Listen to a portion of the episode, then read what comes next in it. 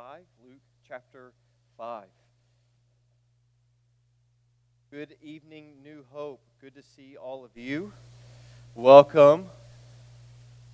Awesome. Um, welcome. Good to see. I, I'm going to say the same thing over and over again. We do this every single week.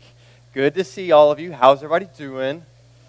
Good. Hey, so grateful uh, for many of your prayers and texts and encouragements. Uh, to my family and I, we are doing much better. Thank you. For those who don't know, uh, I was out sick the last uh, two Sundays um, and on vacation the week before that. And so it's been a long time since I've gotten to see many of your faces. And so miss each and every one of you. Two weeks ago, I uh, had the cold and was running a fever there. Got over that. Um, was better Tuesday, Wednesday, Thursday, and then got the fever and got sick again uh, throughout the weekend. Finally went to the doctor, and the doctor said, Hey, you had a cold week one. That turned into a sinus infection a few days later. And so, um, but we are all better. Uh, antibiotics does wonders to your body. And so grateful for, for that. Hey, can somebody grab the lights for me, please? That would be great. Thank you. Awesome. Hey, Luke chapter 5, we're beginning a new series that I'm simply calling dinner parties. And you'll understand the reason for that uh, here in a moment. And, uh, but we're looking at uh, this series, and let me tell you kind of the goal and the purpose of this series. We'll be in this series, honestly, I'm not positive, probably five, six, seven weeks, definitely up to Easter as we look at this. But here are here's the goal of this series. We just got done with the Vision series uh, a month ago. Last time I got had the privilege of preaching to you all. It feels like forever ago, um, but it was supposed to be the very next kind of week we were doing this. But out of that Vision series, a question I got, rightfully so. Well, what are practical ways that we do this? If our mission is to engage our city with the love of Jesus, one relationship at a time, what are some practical ways that we can do this? And there's a lot of answers to that, but this series uh, attempts to answer that question with at least this answer as we look at this idea of the meals that Jesus has in the book of Luke. And so this is uh, a practical series, as practical as I think I can come up with on how we answer this question. It is focused on Jesus. There are a lot of places we could have gone to see how uh, Scripture defines of someone engaging their city or engaging their culture, but there's no better place than to look at the person of Jesus. And so the purpose is to look at how Jesus does this. It is a topical study, which means we are not going to study Luke exhaustively, but we are going to look at uh, some of the 10 times in the book of Luke that Jesus has a meal with somebody. I I want to just think about that reality that Luke records 10 meals that Jesus has and we're going to probably not look at all of them, but we will look at exclusively those stories within the book of Luke. And we're going to try to stay in one book for a reason because we can see a consistent um, a theme and a consistent writing of how Luke uh, portrays this. Another goal of this series, or an intention of the series, is to be theological. You're like, hold on a second, how are we going to be theological with meals? The last time I picked up a systematic theology book, if anybody ever did pick up a systematic theology book, if you have, there's not a chapter on the uh, dinner theology or dinner doctrines. There's not a theology on food and meals. But when we begin to think about this, meals are uh, uh, very theological, and I'll show you how, and they fit into a lot of theological ideas. So let me give some examples. Is that when Jesus in the Old Testament as well as the New Testament introduces very sacred covenants, he often does it over a meal. We think about the Passover and the importance of the Passover in the Old Testament, and we think about the Lord's Supper, the importance of that in the New Testament. Two key ideas dealing with covenant and his, uh, passed on generation to generation. What are they? They are meals. And so Jesus does something practical through that way with meals, even in how he created us. Most of us, uh, on average, will eat three meals a day. Uh, that's not by happenstance. I think that's very physical, obviously, because it's a need and how we nourish our body. But we, as we study Scripture and look at how God's created us, we see a picture of spiritual realities in the physical. So, for example, um, if uh, you were to eat one time a week and that's the only time you eat, you would be unhealthy and starving. And we can give that a picture of if we were to only come to God's Word one time a week, we would be spiritually, emotional, and starving. And so, even that, we see analogy of how God causes us to provide for ourselves physically. We see a spiritual reality in that. When we think about it from a end times perspective, understanding that one day God will call us home and he, we will spend eternity with him, he describes that celebration as a feast. He describes that celebration as a dinner party that we will get to have with him. Not specific to meals, but when we think about hospitality, hospitality is a doctrine and a theology that we see uh, displayed all throughout Scripture of how we are to love and be hospitable to one another, and that often is pictured when given a story over a meal. And so I'm not just randomly picking meals, but I'm intentionally picking meals because of how we see them as relational centers for people. Relational on a lot of different topics. Tonight we're just going to cover one of those topics, but in the weeks to come we'll look at all the different types of relationships just in the book of Luke alone of how Jesus encounters and deals with relationships. So here's my challenges through this series. Three challenges. The first is that you would grow in intimacy with Christ. When we think about meals, um, we see them as a picture of intimacy and relationship with Christ. When we think about the Lord's Supper, which we will take together tonight, it's a picture uh, and it's a reminder of what Christ did for us so that we could have a relationship with Him. When he talks about communion with Him, it's often a picture of a meal. And so, this idea of meals is an invitation for intimacy and relationship with God.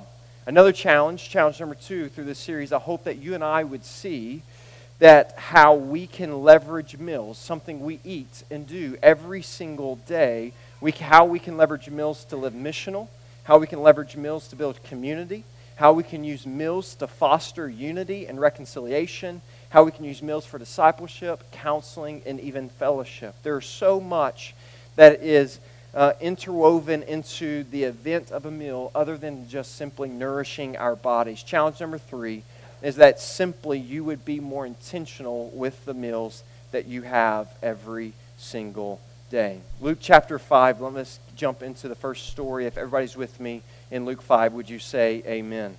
If you don't have a Bible, please grab a Bible from seat back in front of you. Um, I'm reading from the English Standard Version, which is the black uh, hardback Bible, and the seat back's in front of you, and we will be on page 861. 861 in that black ESV Bible. It reads this After this, he went out and saw a tax collector named Levi sitting at the tax booth. And he said to him, Follow me. And leaving everything, he rose and followed him. And Levi made him a great feast in his house, and there was a large company of tax collectors and others reclining at the table with them. And the Pharisees and their scribes grumbled at his disciples, saying, Why do you eat and drink with tax collectors and sinners? And Jesus answered them, Those who are well have no need of a physician, but those who are sick. I have not come to call the righteous, but sinners to repentance. If you have a handout, we'll fill in truth number one. Truth number one, as we look at this text, we see the missional motive of Christ the missional motive of Christ. Let me read verses 30 and 32 again, 30 through 32. Uh, Pharisees asked, Why do you eat and drink with tax collectors and sinners? And Jesus responds, Those who are well have no need of a physician, but those who are sick. I have not come to call the righteous, but sinners to repentance. Now, I understand being sick and in need of a physician. Just recently, we've all understood this, but just even recently, I have understood this. I've been out sick for the last two weeks, as, I, have I, as I've explained, and me, like many of you, are stubborn and refuse to go to the doctor. And so, because I got better after a couple days, and then I was better, and then I got sick, and I kept telling myself, well, eventually I'll get sick again. I did last time. I mean, I'll get better again. I did last time. And I never got better. And then finally, my wife went to the doctor, and she got antibiotics. And then I realized I should probably go to the doctor too. So then I went to the doctor, and I got antibiotics. Because, but while at the doctor, the doctor said this to me that you have a sinus infection. And because I have a history, especially of sinus infection, she said this was not going away without, without some meds. Like you could have fought this off forever and you would have continued to fight this fever, but this wasn't going away. You had to have antibiotics and she, you had to have some steroids, and she gave me both. And when we think about that illustration, it's applicable even in the timing of this, as we look at uh, what Jesus is saying here when he says that uh, those who are well have no need of physician, but those who are sick. uh, likewise, all of us are sick in sin. That all of us have a sickness within us that needs an outside physician to bring help. In the same way that I could not heal myself, that I needed a professional who could write me a, a script for some meds that I couldn't get on my own. In the same way, I need some help on the outside to bring healing. You and I, in our sin, likewise need help. In the same way that we are all sinners, we have this eternal sickness that you and I cannot heal. And the missional motive of Jesus, I want us to see this, is to call sinners unto repentance. As sinners, or someone who has chosen to disobey God and live life how they see best, we have this incurable disease called sin, as Scripture says, and we need a great physician. The missional motive of Jesus is to be that great physician in our lives. It is to bring healing to the sick. Now, although I do believe that God heals physically in miraculous ways, and I believe we pray to that end, this is not what he's referring to. He's not referring to physical illness with this illustration. He's, he's referring to a spiritual illness. And so when I use this idea in this sermon tonight as this physician who brings healing, I'm referring to it in a spiritual sense. And it's an, simply an illustration that I'm using because Jesus used. When I had a sinus infection, I was sick.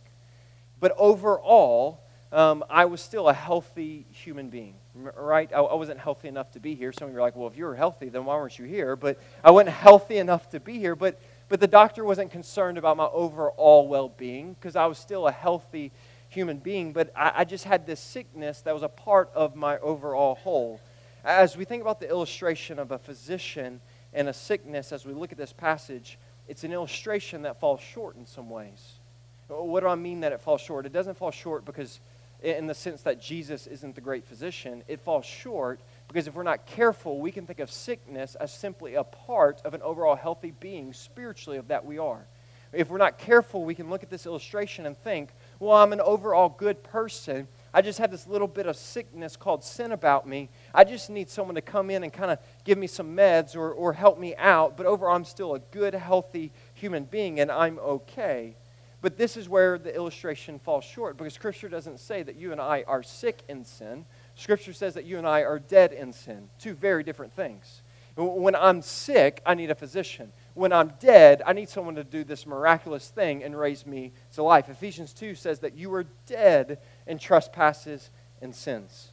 We don't just need someone to heal us, we need someone to raise us from the dead. Ephesians 2 5 goes on to say that while we were dead in our trespasses and sin, that Christ made us alive. He resurrected us. By grace we have been saved, and He's raised us up with Christ and seated us with Christ in the heavenly places in Christ Jesus. Jesus understands this reality that you and I can't heal ourselves, that you and I have this sickness, and this is precisely his motive that he talks about in this passage that he has come to save the, to save not the uh, uh, healthy but the sinner. He, is called not, he's come not to call the righteous, but the sinners unto repentance. And how does he do this? Just like a doctor who draws near to the patient. When I was at the doctor, it was a Saturday, so, so I didn't go to my doctor. I went to those like one minute clinics. They are not one minute, but they're called one minute clinics. I went to those one minute clinics in, in like a CVS or Walgreens or something like that. And uh, so, but they don't give a lot of room. And I remember there were people in line in front of me that had gone, and I just thinking this this doctor has been in this room that's about the size of right here where this piano is with all these sick people all day long. And I'm just thinking, a poor lady, like she's going to go home sick. If she didn't come sick, she's going home sick. Like, like how, how can she avoid it? But in the same way, a, a doctor, because they have been gifted and trained and equipped to bring healing, a doctor draws near to that which is sick. And in the same way, this is precisely what Jesus is doing. And not only in this story, but with the reality of his life in John chapter 1, and the Word, this is Jesus, became flesh and dwelt among us. This is the beauty of the Christian faith, even in contrast to all other belief systems in the world, is all other belief systems, um, all the other religions in some way will explain salvation to a God that is up there that we cannot know, that is transcendent. They'll explain salvation in a way of something we do to heal ourselves. But this is the beauty of the gospel of Jesus Christ, is he understood that we weren't just sick and needed a little help, but that we were dead, and that so therefore he came and he drew near to us. He was the one and only great physician that could bring life, and he wasn't like a doctor. Imagine a doctor in this scenario. A doctor is trained, but through their training, they realize all the germs in the world, even more so, and, and they go, you know what, there's just too much sickness in the world, and because of my, now that I'm aware of all these things, I'm actually going to avoid all the sick people in the world. That, you, you, can't, you can't help nobody doing that, right? Uh, you can't, as a doctor, see the sickness and go, you know what, I'm going to go live in a bubble so that I'm, so that I'm stay healthy. But a doctor has been equipped to draw near because they've been equipped to bring healing. And listen to me, that I, because of our sickness, because of our sin, understanding sin as rebellion against a loving and holy God, that we have sinned against Him, therefore He is the only one who can offer us the healing that we need. So he, the one and only person who is able to bring this life, drew near to us in order to bring life to us. Earlier in the chapter, we see that Jesus heals someone with leprosy. He heals a leper. Now, leprosy is, is this physical skin disease. In Le- Leviticus chapter 13, those who are with us in the one year reading, uh, we, are, we are neck deep in Leviticus um, and loving every minute of it. Absolutely not. But Leviticus is tough, but because it says stuff like this in Leviticus 13, it lays out this skin disease, leprosy, and how you are to handle it. And it, tell, it says that if you have someone in your community that has leprosy, they are to come into contact with no one, and you are to excommunicate them out of the community, and you are to put them out away from everybody so that they don't infect anybody right? Because they are considered unclean and unholy, and if you touch them, they make you unclean and unholy. But earlier in this passage in Luke chapter 5, what happens? Jesus encounters a leper, and Jesus does not avoid the person, but puts his hand down and touches the person and heals them. We got to see the beauty of this because when we think about the physical element of leprosy, it's a physical picture of sin in the sense that it's a visual of uncleanliness, it's a visual of unholiness from the Le- Levitical law. But Jesus doesn't avoid it, but Jesus draws near. Jesus is the one and only person who has the ability to touch that which is unclean and be able to pass on his righteousness to that which is unclean, as opposed to that which is unclean passing on the uncleanliness onto Jesus. He has the unique ability to step in and this is precisely what he does. So let's not miss the reality of Luke as he writes this story that he puts these two things together. He puts the picture of what Jesus does physically by drawing near and touching the leper to healing, to then draw near to tax collectors and sinners. As he draws near to them, he is putting his hand of touch and healing on them tonight. Let me ask this question for those who are Christians in the room tonight. When we think about uh, the response of first Jesus and second the Pharisees, we see two very unique and different responses. We see a response from religious leaders who know the law, who know God's commandments, and who are the leaders in the community of God, seeing the sin and the brokenness of those around them and separate themselves from them out of religious duty. And then, second, we see Christ, who more than even the religious leaders sees that which is broken, that which is hurt, and draws near to. So let me ask this question tonight as we look at those two. Those who are, Christians in here, how do you and I respond in similar situations? All right, how do we respond? Because when we look out these walls, when we look inside these walls, there is hurt and there is brokenness. See, when we think about those who are sinners, if you will, uh, those who don't know Jesus, I'm just using the language from the passage. When, we look at non Christians in the world around us, if we're not careful in our, in our religious arrogance, we can see those as less than. We can see those as they don't know something, they, they don't get it, they, they're, they're, they, they don't understand God's word, and, and all these things. But uh, the reality is, when we think about those who have yet to know Christ, they're really not all that different than you and I. See, you and I both all of us are sinners who cannot heal ourselves.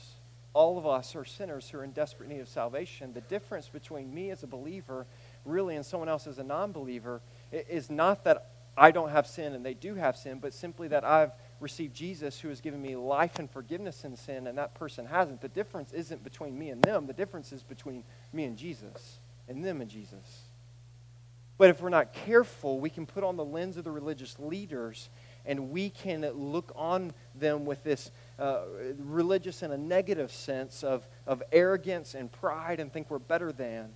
But when Christ is actually calling us to draw near, do we avoid those that are not like us out of religious responsibility? And I want to draw your attention. You might have missed this, but in um, uh, verse 29, it says, Levi made for him a great feast in his house, and there were a large company of tax collectors and others. Luke uses the language others, but then he quotes the Pharisees as saying this Why do you eat and drink with tax collectors and sinners? He calls them sinners ultimately because they're different than, than the Pharisees. They're sinners because they're maybe of a different culture, maybe because they're not Jewish, because tax collectors are, are, are um, those who are kind of in between the Roman and Jewish culture who are what? They're taking money from the Jewish people and giving to the Roman people. They're considered, uh, uh, they've committed treason against the Jewish people, and so they've become friends with, uh, uh with non Jews. So it's potential that there are maybe some Gentiles there, or there, are others, there were other sinners by religious standards, but the point is the Pharisees saw them as others and put the label as sinners. If we're not careful, how often do we likewise just simply see people who are different from us as less than us because we are looking at them through religious arrogance simply than the love of Christ. The missional motive of Jesus was to draw near to sinners.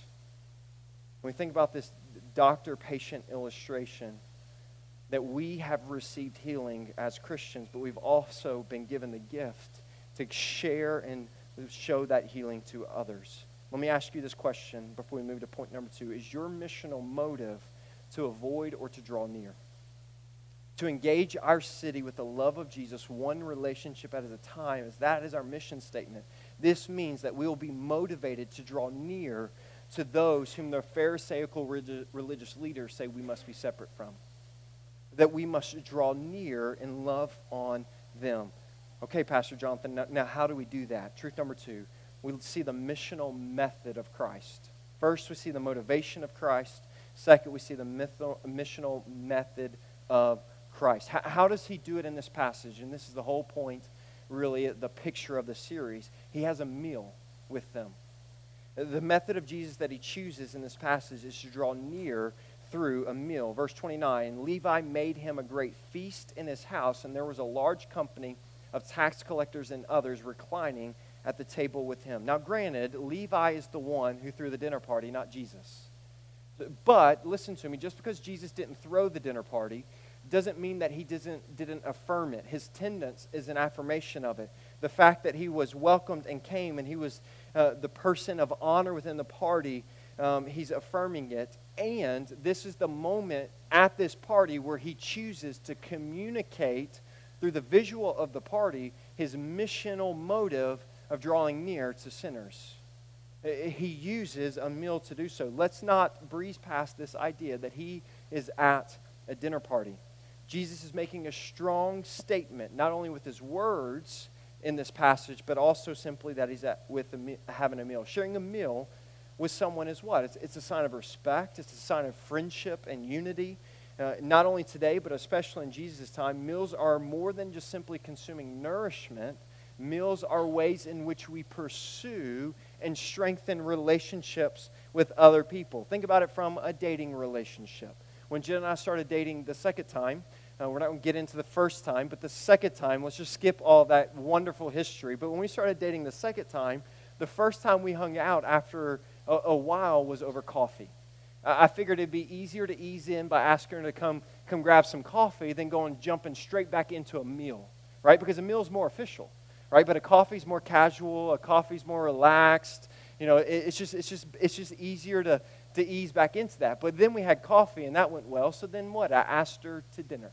And then eventually we did dinner for a few months, and then eventually we did dinner at one another's parents' houses again. It, what is that? That's a progression of intimacy and relationship as it relates to meals.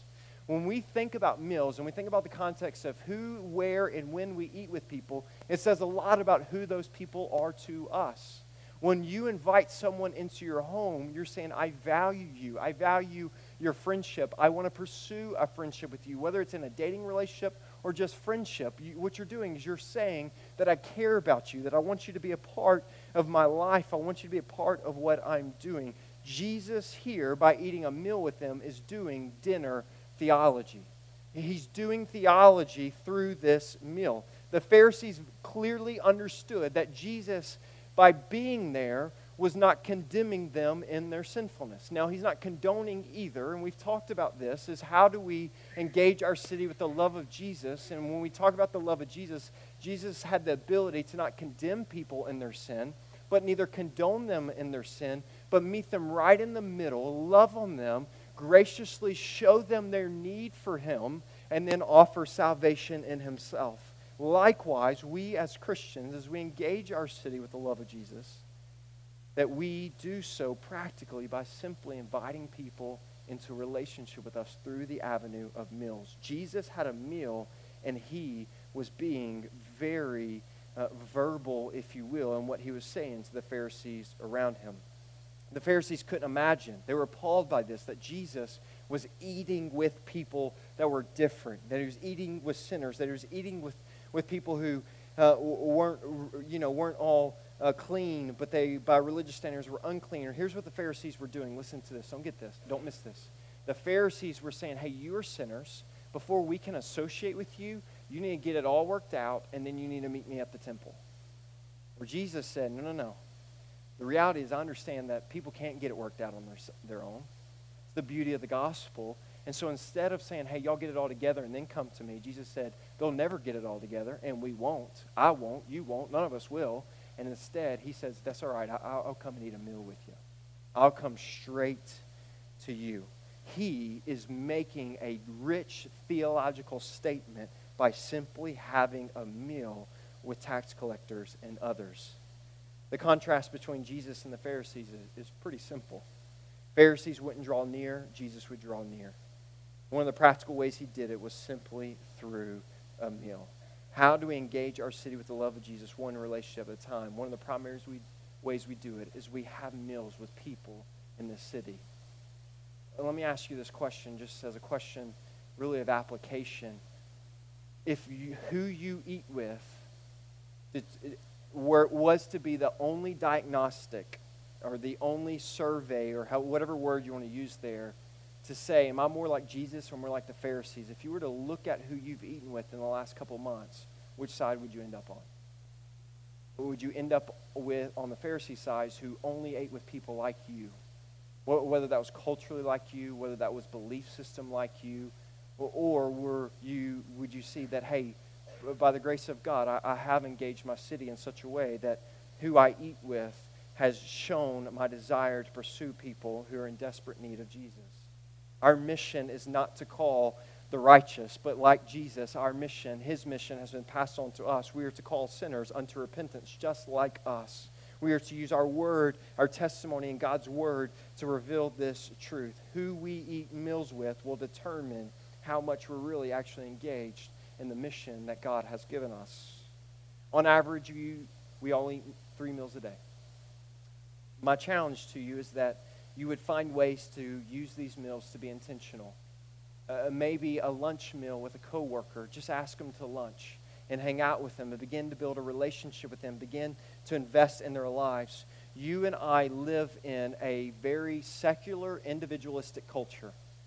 That, uh, people want to be left alone, and that because of that, even that uh, relationships are all that much more important when it comes to uh, this idea of sharing the gospel with people. Now, let me give a word of caution as I give this challenge practically of how we engage our city by simply inviting people over to your home, by having a meal with someone, by having coffee, by having these relational moments with people who are different from us, who aren't in our church, who, who don't know Christ. Let me give a word of caution. We do not share meals solely for the purpose of trying to convert people to Christianity. I'm not saying that's not a primary focus in the sense that we're not trying to convert people to think like us. We're trying to, we're trying to simply let people see that there's a Jesus out there who loves them. So, but my point is, we, we are, if your heart motive, you got to check your heart motive. If my motive for you this week eh, or for yourself, if I say, if my motive, Jonathan, is for me to leave this week and invite someone over to my house so that I can convince them to become a Christian or even convince them to give their life to Jesus, if that's the only reason I'm doing it, you're still missing the point. Now, a primary goal of ours absolutely is to share the good news of Jesus Christ, and we pray that God would call sinners unto repentance. Listen to me. You and I don't save people, God saves sinners, right? And so He's in His saving work. But listen to me. We, if you if you pursue someone in relationships only only for the purpose of seeing them give their life to Jesus, then you're pursuing them as a project and not as a person. Too often, this has been the case. When you have conversation with people outside the church and they will say, the church shouldn't proselytize, the church shouldn't evangelize, the church shouldn't do these things. Why? Because people have felt proselytized as a project and not cared for as a person. The church must get back to treating people like people. And so, my encouragement to you is I pray that you would this week engage in a missional meal to love on somebody even if they never give their life to Jesus. Now, that would break our heart, and we desire for people to give their lives to Jesus because we really see and believe that Christ has changed our lives. He changed my life. This is good news. And I want other people to respond to it, but please understand that God's called us to love our neighbors, not love your neighbors if they eventually think like you, or not love your neighbors if they're perfect and nice to you, or not love your neighbors this, this, this, or this but it's just simply to love our neighbors. And so, as we as Christians, as we engage in loving our community, as we engage in loving on our neighbors, as we invite them into our homes, as we have meals with them, let us just love them for who they are. And let's, yes, pray for them, and let's pray with them, and yes, let's share the gospel with them. But let that not be the only reason we do it. Let it be simply because we see God's image in them that you and I are created in God's image, and so we love all human beings because they bear the image of God. My challenge to you is if you were to look at your meals, what's your dinner theology? What is your dinner theology? And we're going to look at in the weeks to come all the different types of relationships that are strengthened and built. And we're going to look at others of how the church can eat together and how all these things Absolutely. But tonight is on the focus of how are we using food for the sake of the gospel and the advancement of the gospel? How are we using food for missions?